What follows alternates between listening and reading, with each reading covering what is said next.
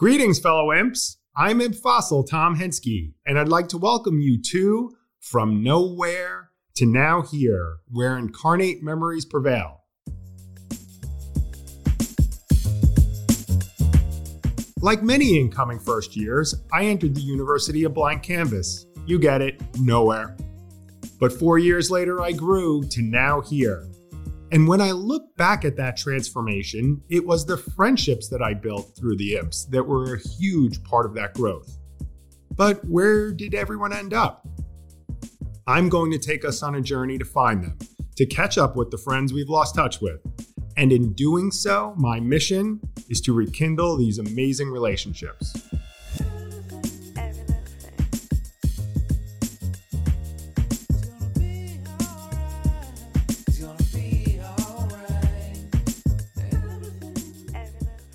Welcome back, Imp Nation. Yes, it's been a while. You're probably wondering if your loyal podcast host of the Imp Nowhere to Now Here, Incarnate Memories Prevail, fell off the face of the planet. I didn't. Just life got in the way and there were a ton of things going on. But I'm bringing back strong here because I've got with me William Chichester, and I think you graduated in 2005 ish. Am I right That's about right. that? That's right. Awesome. So bring it on. How are things? Welcome to our podcast. No, I'm excited to be here. Uh, you all cannot see me, but I found my horns deep in a closet. So um, I'm so glad my wife didn't throw them out thinking it's a Halloween costume. So here we are. Yeah, you are so hard representing like the good the good orange and blue. He you can't see this folks, but he's got on uh, a Virginia basketball, I think, national champ sweatshirt. And then he's got the red horns going on. But oh my God, I love it. Cool. So, hey, let's take it back from the beginning. Uh, you graduate high school. Where, where'd you go to high school? Yep. Well, I grew up in a town or this uh, county called Fauquier uh, High School. So, whoa, whoa don't curse! Don't curse on our podcast. What's up with the cursing already? God, I'm gonna have to edit that out. Oh, you didn't say the F word. That's the name of the high school. All right, bring it on. Hey. Yeah, so I grew up on a farm in a very rural county in uh, right outside of the Northern Virginia area. So, so I went to school. You know, I got to tell you something. So I cyber stalked you a little before this interview. So yeah. I understand that there must have only been four or five people in your high school because you graduated ranked number four. Is that right? Something like that, yeah. yeah, he's he's giving me the modest laugh because he knows he was smart. He's one of the few imps that got in to UVA because they because of his actual brain. Because clearly none of the rest of us had that going on. Okay, so you're you're graduating high school and you're looking at colleges. And where was UVA on the radar? Yeah, it's so funny. So to back up a little bit, I grew up really poor. So a lot of people think of poverty and they think urban poverty. Like I grew up on a farm, so like rural poverty in Fauquier County, which is like known for horses. So like if you're big into equestrian anything, you probably have heard of my town or my county. So for me, college wasn't even on my radar. Um, I was just trying to get a job, right? So um, basically, I used to work at this store called Sheetz. If you know Wawa, there is uh, I, I, know Sheetz well. Okay, all right. All right. when I was a wealth manager, the Sheetz family was my client. So they're oh my right, God. Okay, wow. Right in Altoona. Altoona. There you go. Speaking of tuna, so there you go. So on, and this is important for this story with UVA. So this Sheetz had just opened in between 29, which is going towards Charlottesville, and then 17, which is going to 95. So for anyone living in the Northeast, when you're driving down to Charlottesville, you typically have to pass the Sheetz before you get to, to, to UVA. So I would see all sorts of UVA alumni who would come into the store. I would clean up after them, wait on them, the whole thing. And honestly, that was kind of the inspiration for UVA. Uh, but college was more so, I would say, sixth grade is when one of my teachers just identified me in this gifted and talented program. And here we are. Was blessed to win a lot of scholarship money and then went to UVA. So very happy to say that. All right. So our crew is going to be thinking this. So I'm just going to ask was this like legit farm? Like you're going in the backyard and milking the cow farm, or like how? how yeah, I mean, we're talking. All right, so we didn't have money for all of that, so we had chickens, like chickens, rabbits. I mean, we had a lot of dogs. But yeah, man, I grew up with 15 people in the house. It was only like a thousand square feet. Like I can show you a picture of the house I grew up in. You would never think that's where I came from, and that's where I started. But here we are. Look at me now. Got a little spiral staircase. God is good. Man, like I'm telling you, you get again, our listeners can't see it, but you know, either you have the most kick-ass fake background, okay, or, or your pad is legit. I like that with the spiral staircase. That's awesome. Thank you. So hey, all right. So then it was it UVA or UVA or UVA where your choice? I mean, it was UVA. Yeah, I mean, it's a top school in the state. Like, where else would you go? I couldn't go to the other school, so. okay, cool. So you you wind up going to UVA. Anyone else in your school go your year? Most, believe it or not, my town, Virginia Tech, was the biggest school that everyone wanted to go to. Shockingly. Uh, I now after me, there were much more UVA folks that came, but Virginia Tech had the, the biggest hold on my school. Okay. And did you know uh, what you wanted to major in coming in, or were you just kind yes. of like, I have no idea? So my my um, high school teacher, he taught geopolitics, and so he was the guy that got me inspired into all things foreign affairs. So when I got to UVA, I never forget it. I, I lived in Bonnycastle. So Castle. I, the yeah. Castle. Oh, you live there? No, my son did. He's in now a oh. third year. And my story, which I don't know if I've ever told on this podcast, when he got into, I was in the new dorms.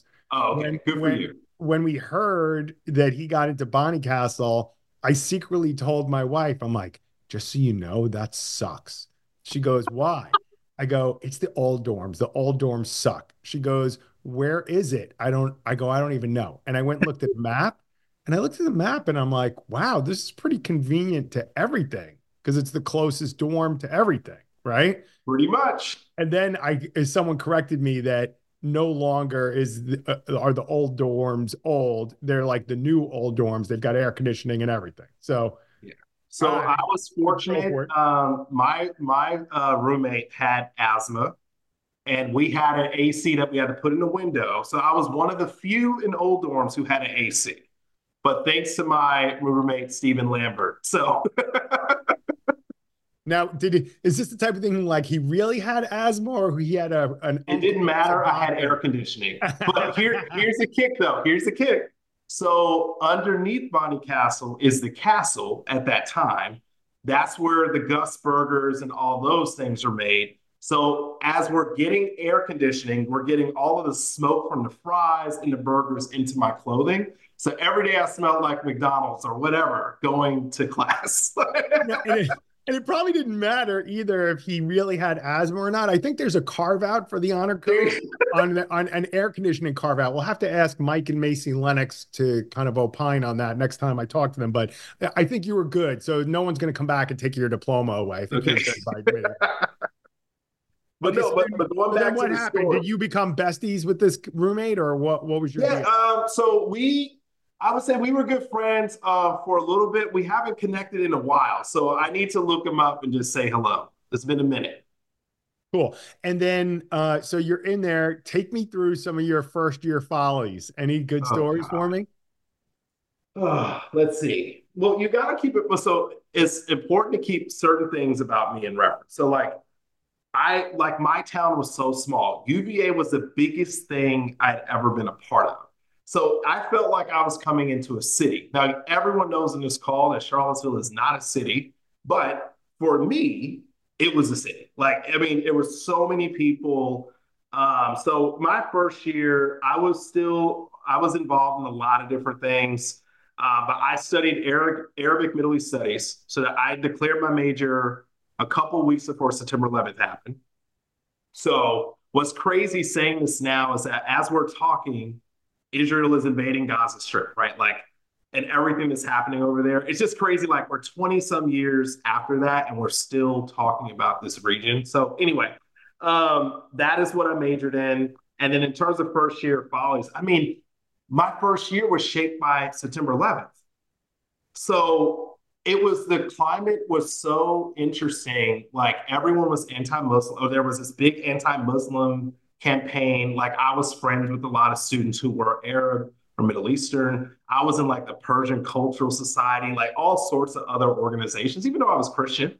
Friends with my folks in Hillel and other things. So I what was interesting for me at that time is kind of similar to probably how kids are now or students are now in college of just having friends on both sides of the issue and like how do you fit into all of that and so i was a part of things like sustained dialogue how do you bring different groups together who are different and that pretty much shaped my four years so um, September 11th was a big deal. And again, I had fun and all that, but it really did change the climate of the school for that time. That's crazy to think about, right? It's and what's crazy to really think about is the more things change, the more they stay the same, right? There you go. And it's we had um over the weekend Ross Weiner uh yeah. alum, he basically hosts uh like a kind of imp get together and Robbie Grossman was on who's living in Jerusalem. And he was just tell, giving us an update on what's going on over there. It's really scary, right? And now, you know, some of the rhetoric at the university has not been as friendly and collegial as it should be. And I know everyone's for free speech, but then there's like this thing called hatred. And so, you know, at some point you got to balance it out. And I guess that's what you were going. So, so what was it yeah. like during that time? Yeah, I mean, you, you're everything that's happening now with the exception of you got to keep in mind everything was about Iraq, but there was so. Let me take a giant step back. So William Quandt was my major advisor. So if you know anything about foreign affairs at UVA, he is like the guy who brokered or helped broker the peace between Egypt and Israel. Like he was involved in Yom Kippur, like all sorts of things. He was my major advisor. So in terms of the climate of the school, um, no one was really interested in Arabic. Everything was Russian or Chinese or Spanish and French. So the idea of people studying Arabic was like weird. Like, why is William studying Arabic? Then September 11th happens. Everyone's interested in Arabic. Everyone's interested in Urdu and other Middle Eastern languages. Uh, but the difference between me and maybe some of my other peers was like, I wasn't trying to do it from an intelligence lens for me, it was always just appreciating and understanding history.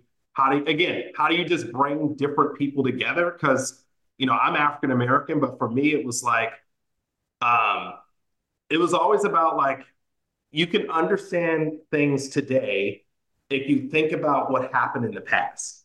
And and that was a big part of like what I tried to do. So for me, it was like, you know, spending time with like my Persian friends and understanding from their lens, like their food, their culture, and all of that. And then, like, hey, like, just we're all similar. It's just that you have some bad actors, but we're all the same, right? Like, at the end of the day, we are all human.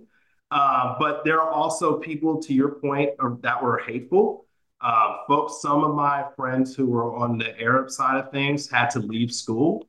You know, it, it was just an interesting time. That shaped my first two years and then, of course, after things happened in Iraq, everything was like, you know, where are the weapons of mass destruction? So you had that. That was kind of happening at the meta sphere, if you will. And then it was um, the Daisy Lundy incident that happened my second year. So if you know anything about UVA history, that was a time when there was a racial attack at UVA. So it was a lot of racial issues, I would say. But um, I was blessed that I didn't have any of that impact me or some of my more immediate friends. I like how you stayed in the middle. And part of me is thinking, wow, what an appreciation you get of both sides. The other part of me says, wow, that's hard to have an opinion either way, strong opinion, because you tend to alienate a group.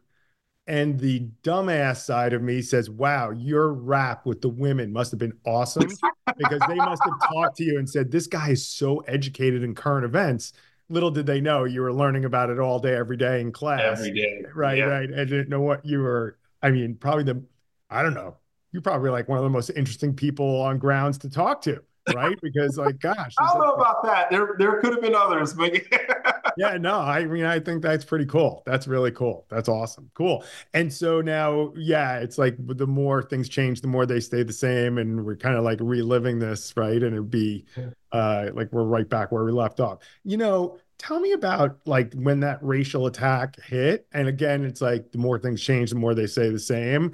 And we always have this unbelievable like memory of our college, like a like a nothing wrong best ever, right? Especially the imps, because we had this crazy, amazing, diverse experience, right? Like I would tell you probably the imps might be one of the more diverse groups at, on grounds. I would think, you know, someone might correct me, but it's weird. I, I, I mean, again, I don't know enough about the other ones because I'm not members, but yeah, I would agree with you. And that honestly, if I were to tell you some of the names of the people that were in my crew of people that came in with me, yeah, I mean, it was the most diverse thing I'd ever seen at UVA. Like, I've been a part of other different organizations. I was in Res Life. I did a couple of other things at school, but that was the most diverse group that I was a part of. And I didn't even get into it until my fourth year. so, so tell me, how do you separate a few bad actors that yeah. everywhere you go, there are a few bad actors mm-hmm. from the overall awesomeness of the university? How do you like reconcile that? Yeah. Um, how do I reconcile it? It's such an interesting question because um, I, I grew up, and if I were to show you, and, it, and this is just how I grew up, right? If I were to show you the individuals that changed my life, they none of them look like me. They were white, some were Asian, some were other groups. So because, and I told you I grew up poor those individuals shaped my entire life. Like I would not be here today if it wasn't for people that didn't look like me, that invested in me, et cetera. So I had an appreciation for others that like I can't say that others don't, but it made me different in how I saw people because I could have easily like demonized like I'm a I hate all white people or I hate all Jews or I hate whatever. Um, I what's what's interesting for me is that because there were individuals who broke the stereotype, I couldn't say that. Like I just my lived experience was different. And so for me, going to school was like, how do you bring people together? Because the other thing that was talked about a lot when I got to UVA was self-segregation. Like I'm sure that's a topic that almost always comes up when you talk about college. But that wasn't my story. I deliberately went into communities and groups that were not like mine uh, because I wanted to learn. I grew up in a very provincial lifestyle on a farm. Like my entire life was like, let me get out of this 1,000 square foot house with these 15 people and like, let me see the world, let me go travel, let me go experience other cultures. And that shaped even my career to this day of just seeking to understand other people's point of view and how do you just have empathy for others. Like, that's just a part of who I am, but because of the people that intervened in different nexus moments. I'm a big into Marvel right now. Like the whole What If series is about to come out. And it's all about like these different moments or individuals just shape you. And that is what makes me different. I, I can't really say any more than that. yeah, no, that's that's awesome answer. And you know, uh, all right, cool. So tell me then, uh, like what was going on into second year? It sounds like you were were you an RA? I was an RA.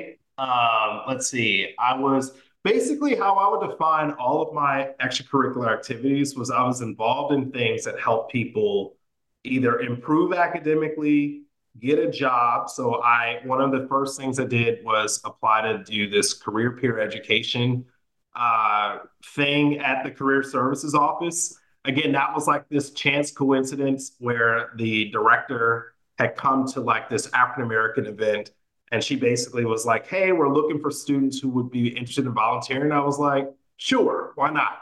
Had no idea that that volunteerism would change my career. Like, I'm doing what I do now because of that moment of saying yes to that opportunity.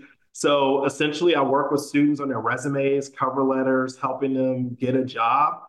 As a, a kid who grew up on a farm with none of that, I was the first one in my family to go to college.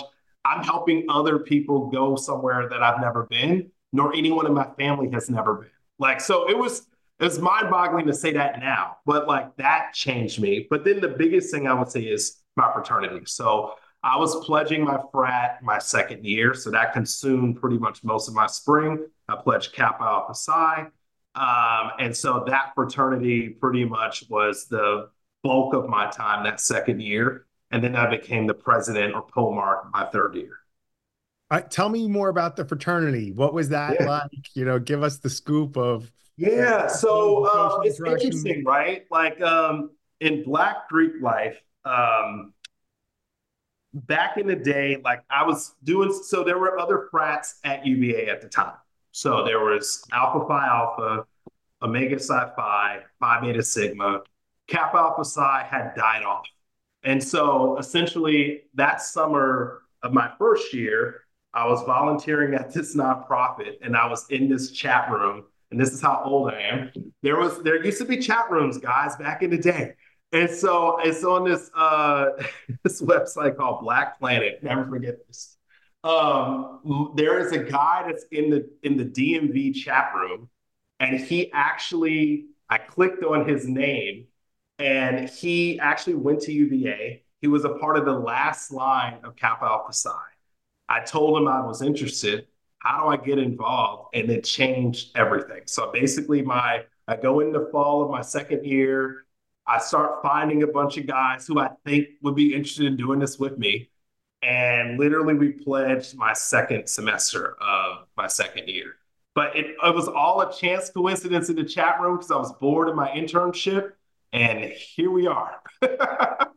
So you might know Malcolm Jones, John Peoples. I'm trying to think of other people you would know, but all of them are a part of my fraternity. That's awesome. That's a good, good, group of peeps. Really good group of peeps. Um, tell me more about being an RA. What type yeah. of what was what was your reputation as the RA? I don't want to hear your version of it. What would if I had some of the kids who were living in there? Well, they're not kids anymore, but when they were, what would they say about you? This is so bad. Oh. So because because I was pledging, um, I was not as around as I could have been in my spring semester. So in the fall, I was pretty active. I was trying to do events. Keep in mind, I'm at Copley. So I'm not in, you know, uh, fresh or first year dorms. So for me, it was a lot easier because second year, third years, and fourth years, they don't want to do a whole lot of programs. So that worked out nicely for my schedule. Um, and at the time, Copley was right, you know, right across from the law school. So you had a lot of students there um, who either had some affiliation with that or uh, it was a largely Black population too that I was over. So what made it interesting for me is that because it was largely Black in that dorm, when I was pledging this frat, like people were constantly watching what I was doing. Like I always felt like I was being watched. Um, and I couldn't really get away with anything. So it was a lot of sneaking around to like because and again it's a little bit different than rugby road but you know you can't really just be out in public with what you're doing in a black frat like it's all a secret until you come out right it's kind of like imp society a little bit but even more secret that's cool that's awesome so uh, so that like really shaped like a lot of your life and your friends. Oh yeah, absolutely. Right. It was yeah. great. Um, at the time, it was one of the at before um, in the 90s and I would say in the 80s, it was the largest Black Greek organization at UVA.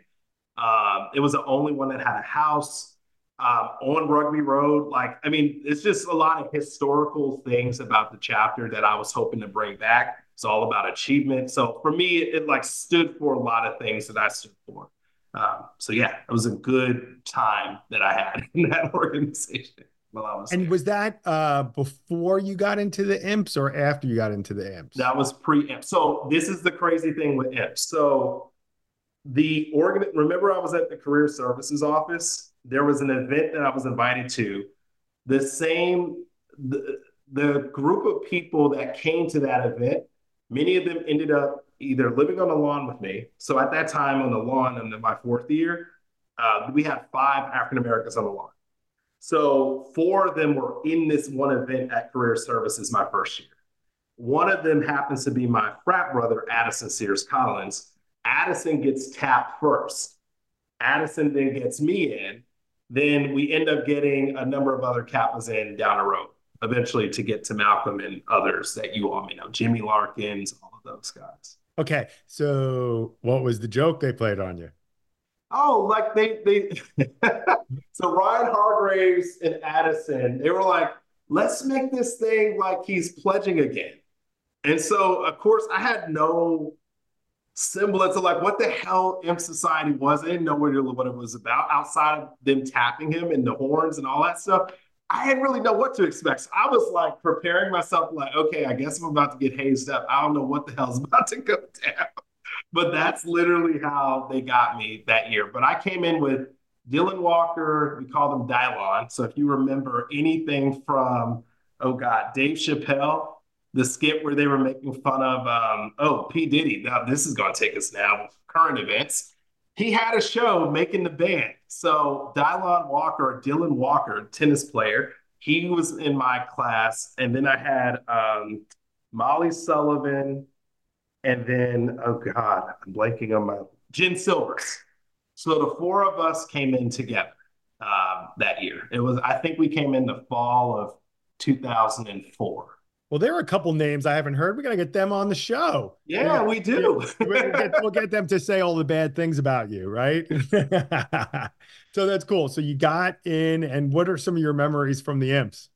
Oh God, I have pictures, but this isn't. Um, they can't see this. The audience can't see it. But yeah, I mean, let's see. Um, I mean, the coronation balls were fun. So we had Inga, Inga, Inga Jurgensen, and then I had Chris McClellan. I think the two of them were running the Imp Society at the time.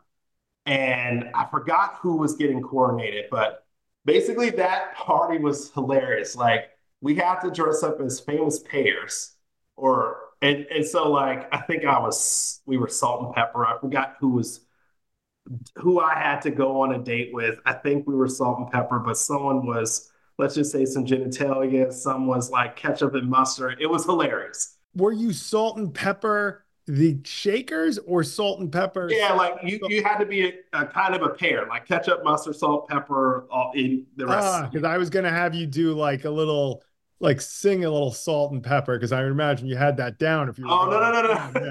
Dun dun dun dun dun dun dun dun dun right. So sorry, we'll have to cut that out. I apologize, everyone. I just had a no, you're good. 1990s flashback.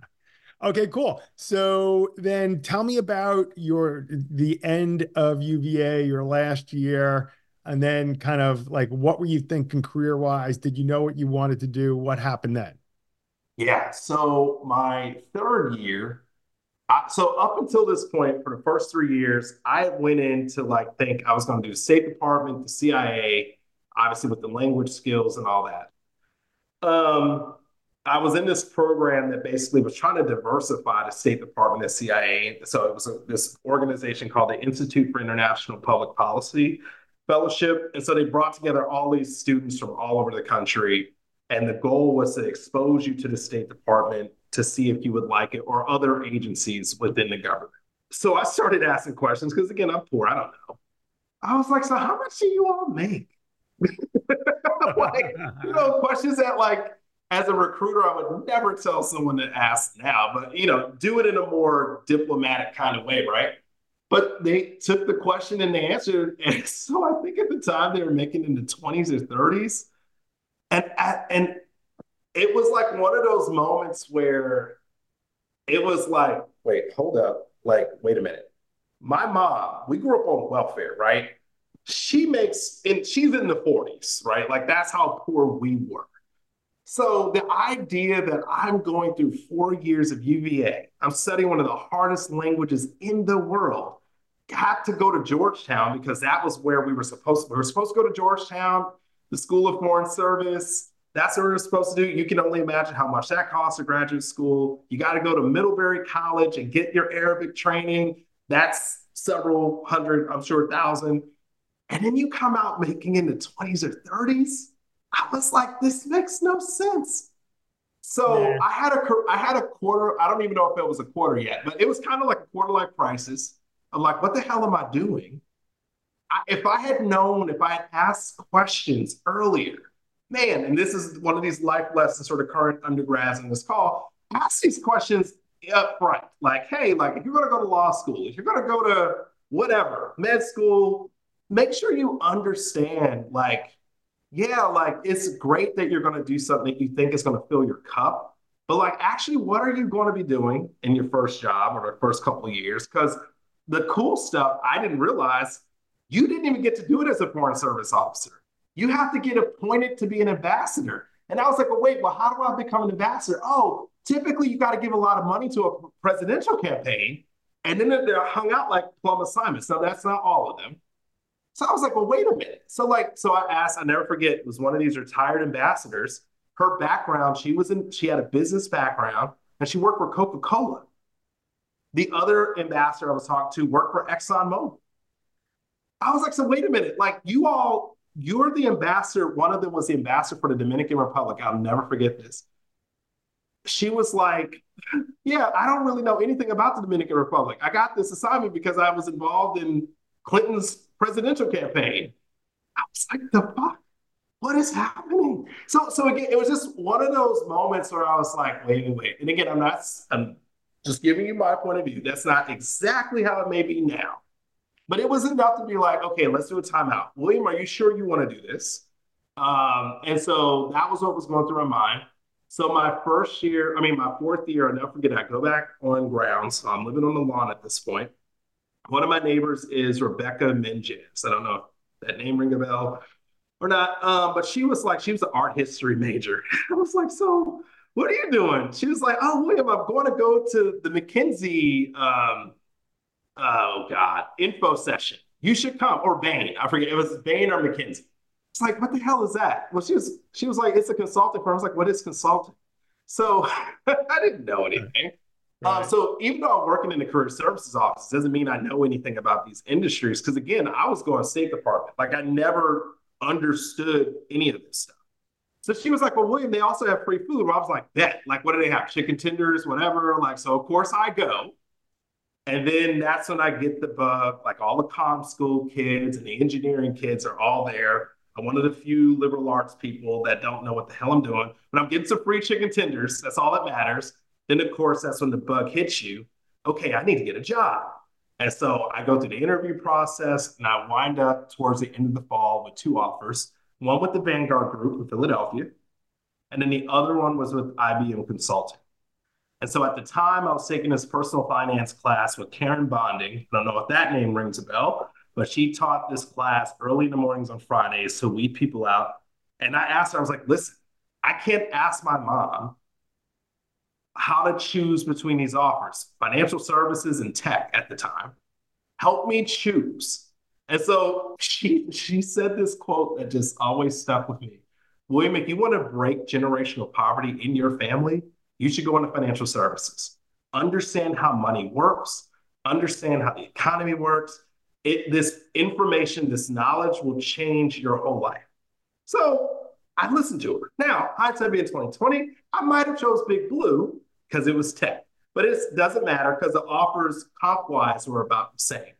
And the rest is history. So I started in financial services, um, was in a management rotation program in Philadelphia, uh, my first year out of college.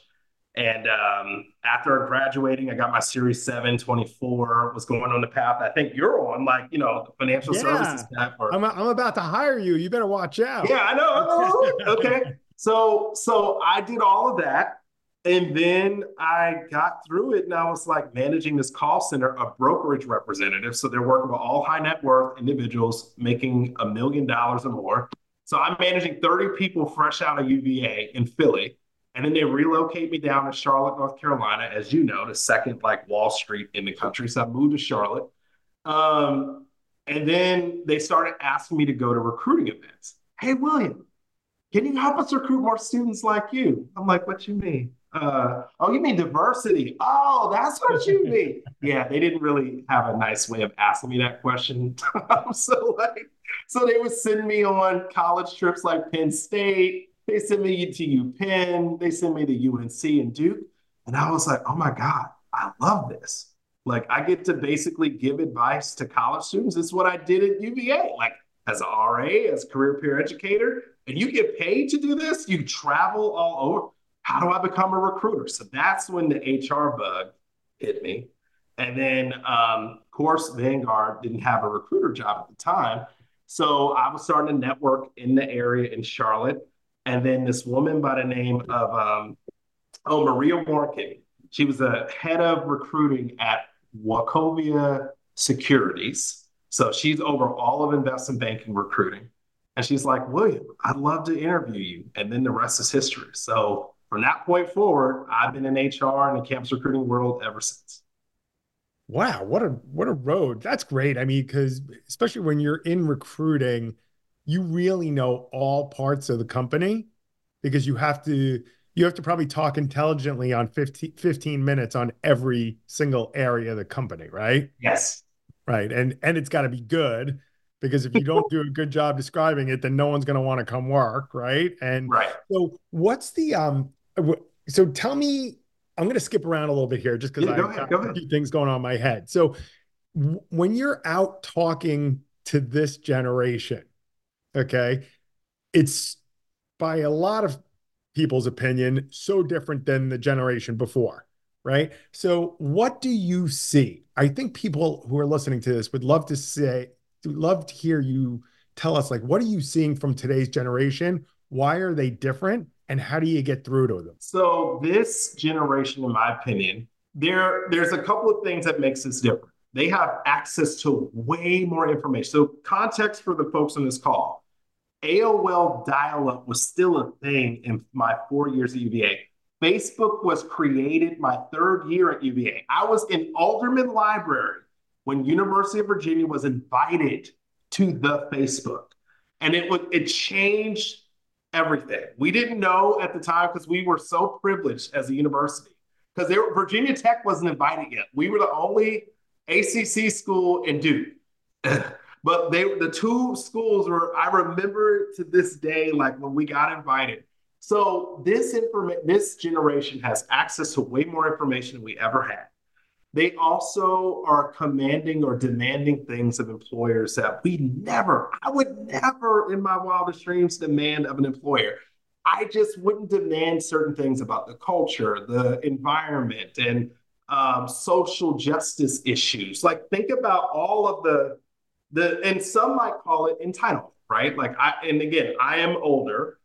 I would say there's definitely elements of that too in this generation as well. Um, this is one of the most diverse generations there are relative to when we came out of undergrad.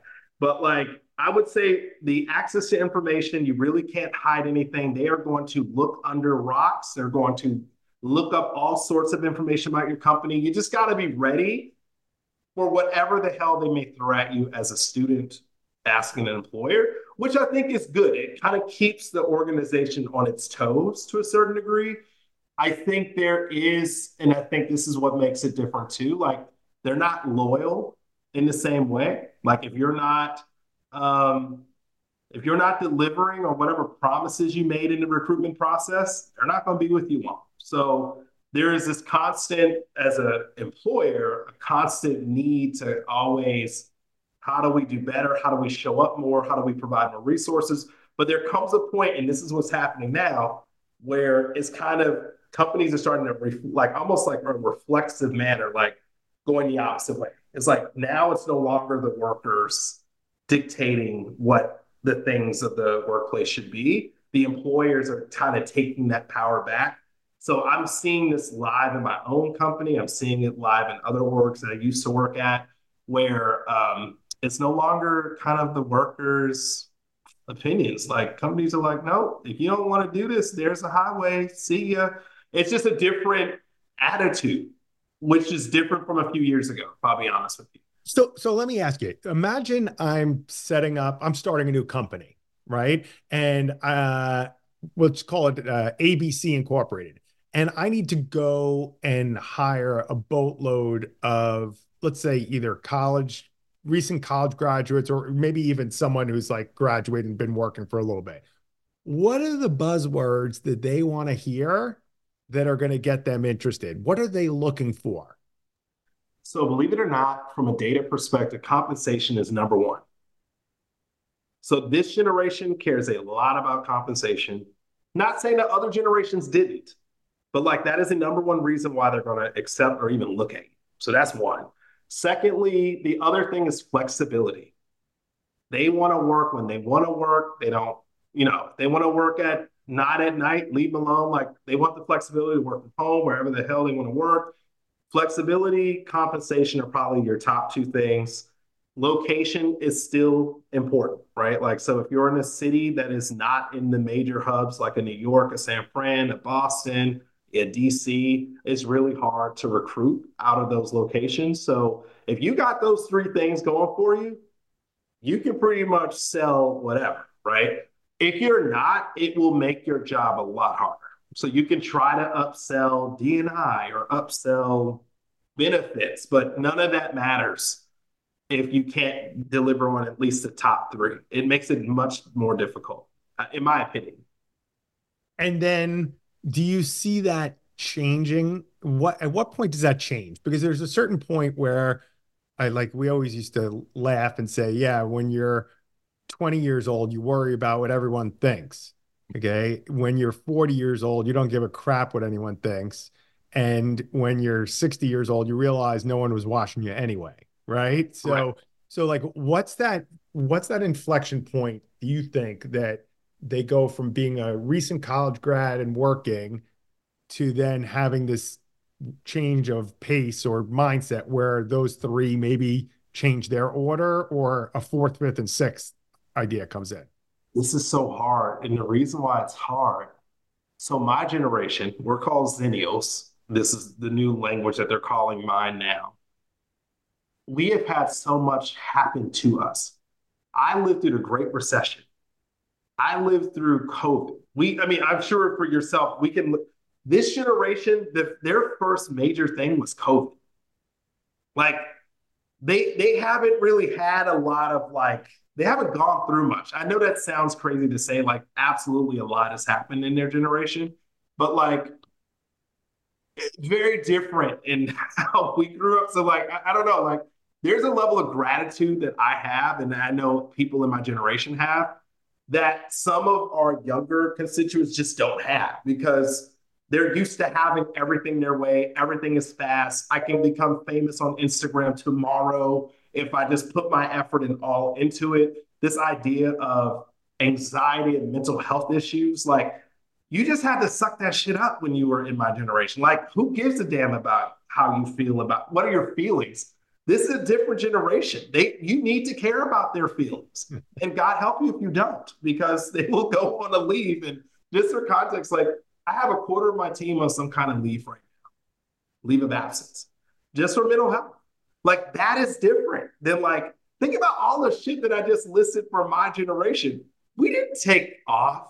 And again, not saying that a person shouldn't, you know, get themselves together or whatever, but that wasn't an option. That wasn't like, we thing. didn't even have that in our vocabulary of like, wait, wait, you can take a leave because you don't feel good? Oh, that's a thing. Yeah, like that's, yeah, that's that could be a thing. we wouldn't do. yeah, leave would be you could leave early from right and get your ass back tomorrow, or why don't you take tomorrow off? That was your leave. Okay. Like, all right, I understand everyone goes through their stuff. Why don't you take tomorrow off and then come back the next day and I don't want to hear any more about it. Right. right. So and, and or and even to take it a step further, because I'm having this a little bit even now with my team. I have a pretty big team.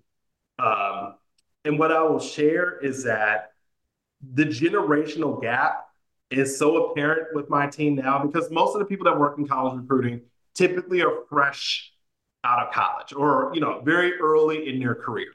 So the kinds of things that they talk about and care about are so different from mine.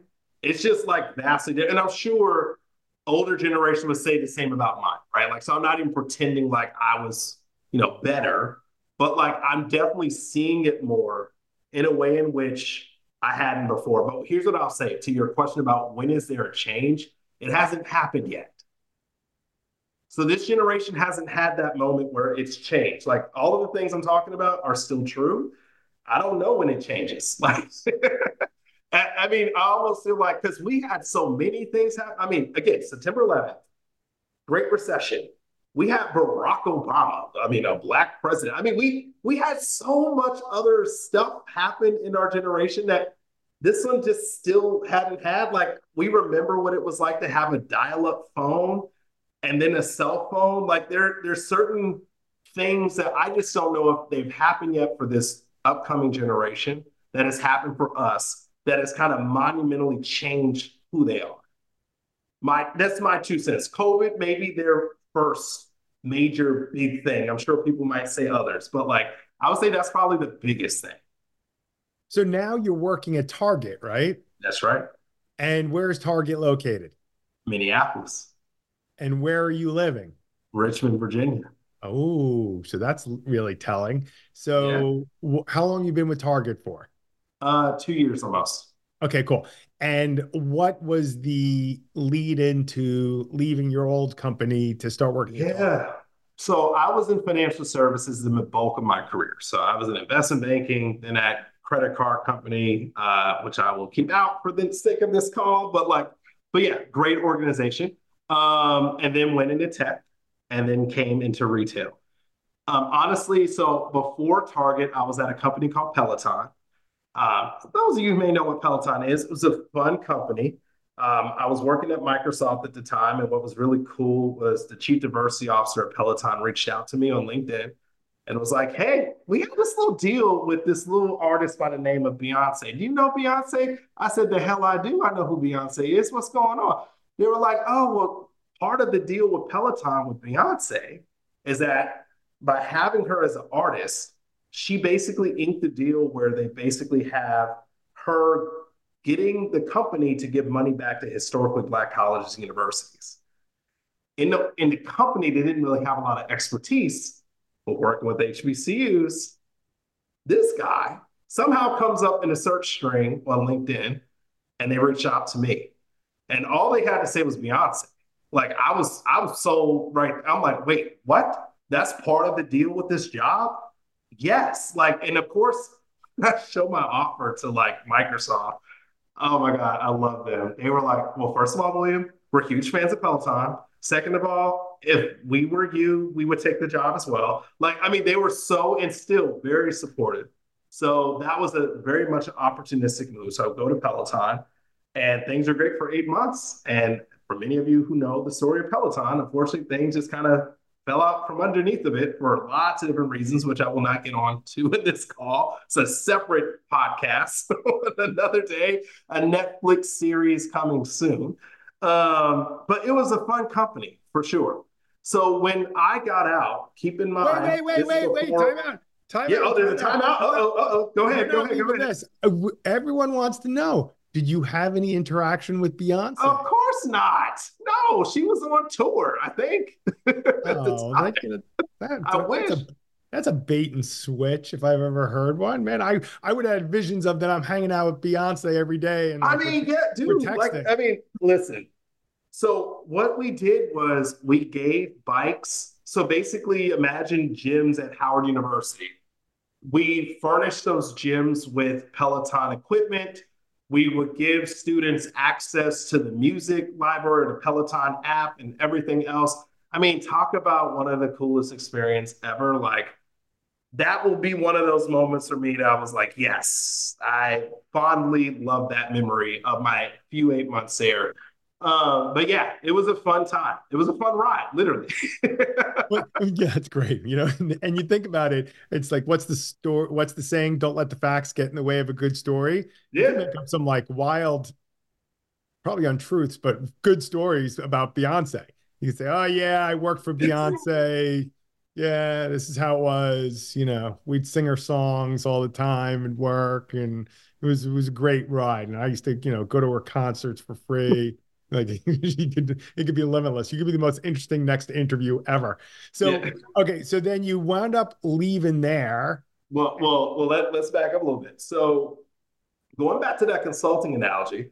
So, um, this is what December, January of 2022. So, uh, the news that broke that McKinsey was working with Peloton. Well, if you know anything about McKinsey, when, when they're working with a company that's under stress, there's usually like some automatic light bulb moments or red light moments, signals, if you will. It's like, ah, they're probably going to do a layoff. because it's typically, and I love people who may work at McKinsey on this call. There's no knock on you. But unfortunately, when your name is synonymous with a company that's going through bad things, it only means one thing. We're probably getting laid off. So anyway, we didn't know. I didn't know at the time if I was getting laid off or not, but it wouldn't shocked me if I did. Let's just say that. So uh, February comes around. It was our quarterly earnings. Never forget it. I get a Slack message that said, "Hey William, we got a meeting." And then the head of TA at the time was like, "Hey William, unfortunately, we're letting you go and your entire team go." So over 200 some people, or actually more than that, uh, 1,200. It was a lot of people. It was the first major layoff of 2022.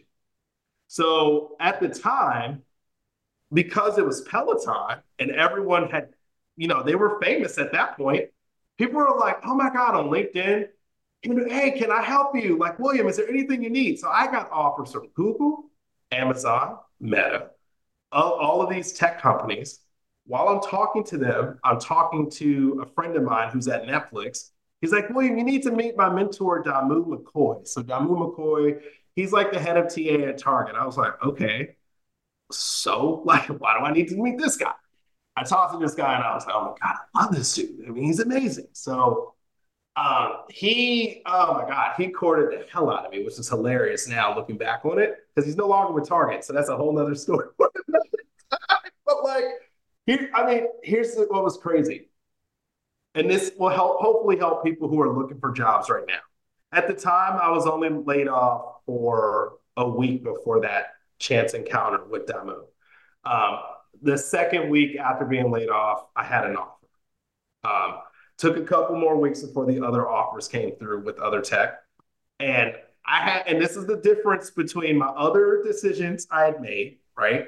Talking about Beyonce. I mean, and all of the things, right? Like that was pure, that nothing to do with God. That was like me, William, trying to be a fan, trying to, you know, do something nice, whatever. But like, I was like, okay, God, like I made a lot of mistakes, but I need to know, like, before I take any more offers, like, what direction should I do?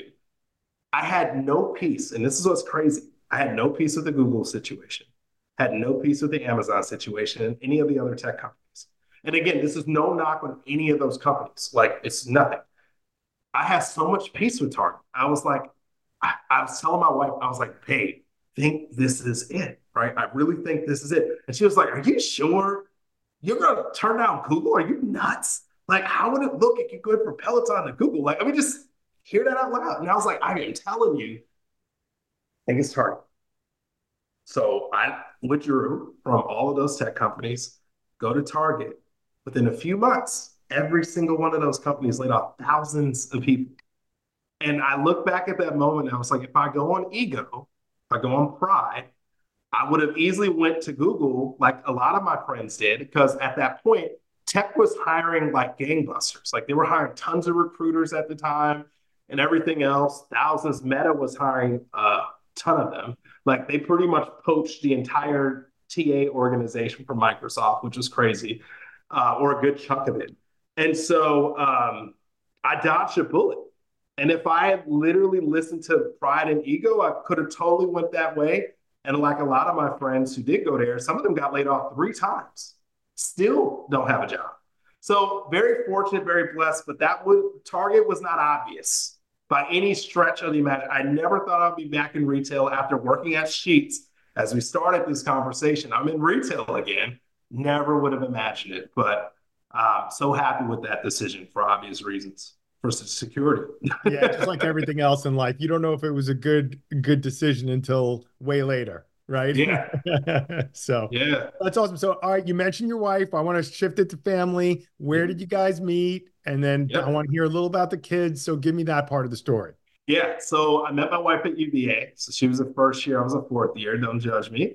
Um, so we met at, we, we met at church though. We met at church. So, you know, I committed a lot of, let's just say I committed a lot of sins my third year. Okay, I got back in church, First Baptist Church right in Charlottesville.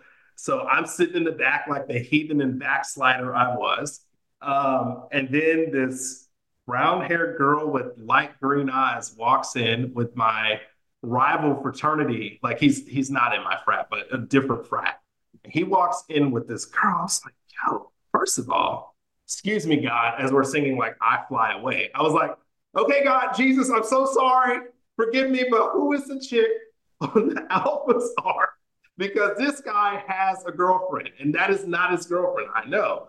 So, of course, I couldn't think about anything else. I didn't know what the sermon was, couldn't tell you what the sermon was. I don't even know what we were talking about. I just remember we were singing I Fly Away when she walks in. So she came in late.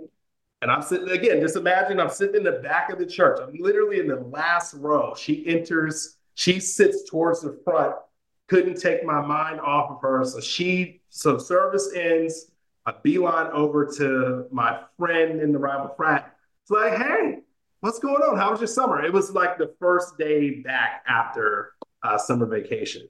And uh, he tells me, well, I didn't even care. I was like, so, oh, who's this?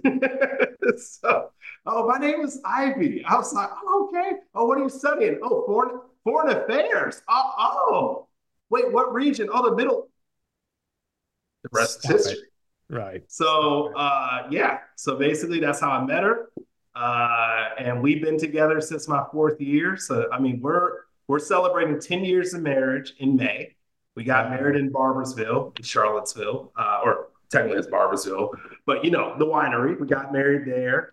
Uh, let's see. We got two kids, Cade, uh, who's three, and then John is one. Uh, so yeah, we live here in Richmond. That's my story. That's awesome. Cool. So now let's wrap it up. Man, I could probably talk to you for another hour here. God, we're having a good time, but I, I don't want to kill your day. So take me through uh, the scenario where you're walking on the lawn, you pass the old room when you lived on the lawn, and now you're going by the chapel and you listen and you hear a lot of cackling going on. It's at night and there's a meeting going on, and you walk in, and lo and behold, it's the imps. And they're talking, and you're telling war stories like you just were with me. But then they, one of them says, give us some words of wisdom. What would you say? Don't limit yourself. And and all I mean by that is I think in your first year, you're always thinking about your major and assuming you have to stick with the work or career aligned to that major. So I mentor some students now at UVA, and he was like, I'm pre law, William, I'm pre law. I said, but before you go there, have you tried business? Have you tried anything in science? Because you were good in math and you were good in science before you got to UVA. That's part of the reason why you got here.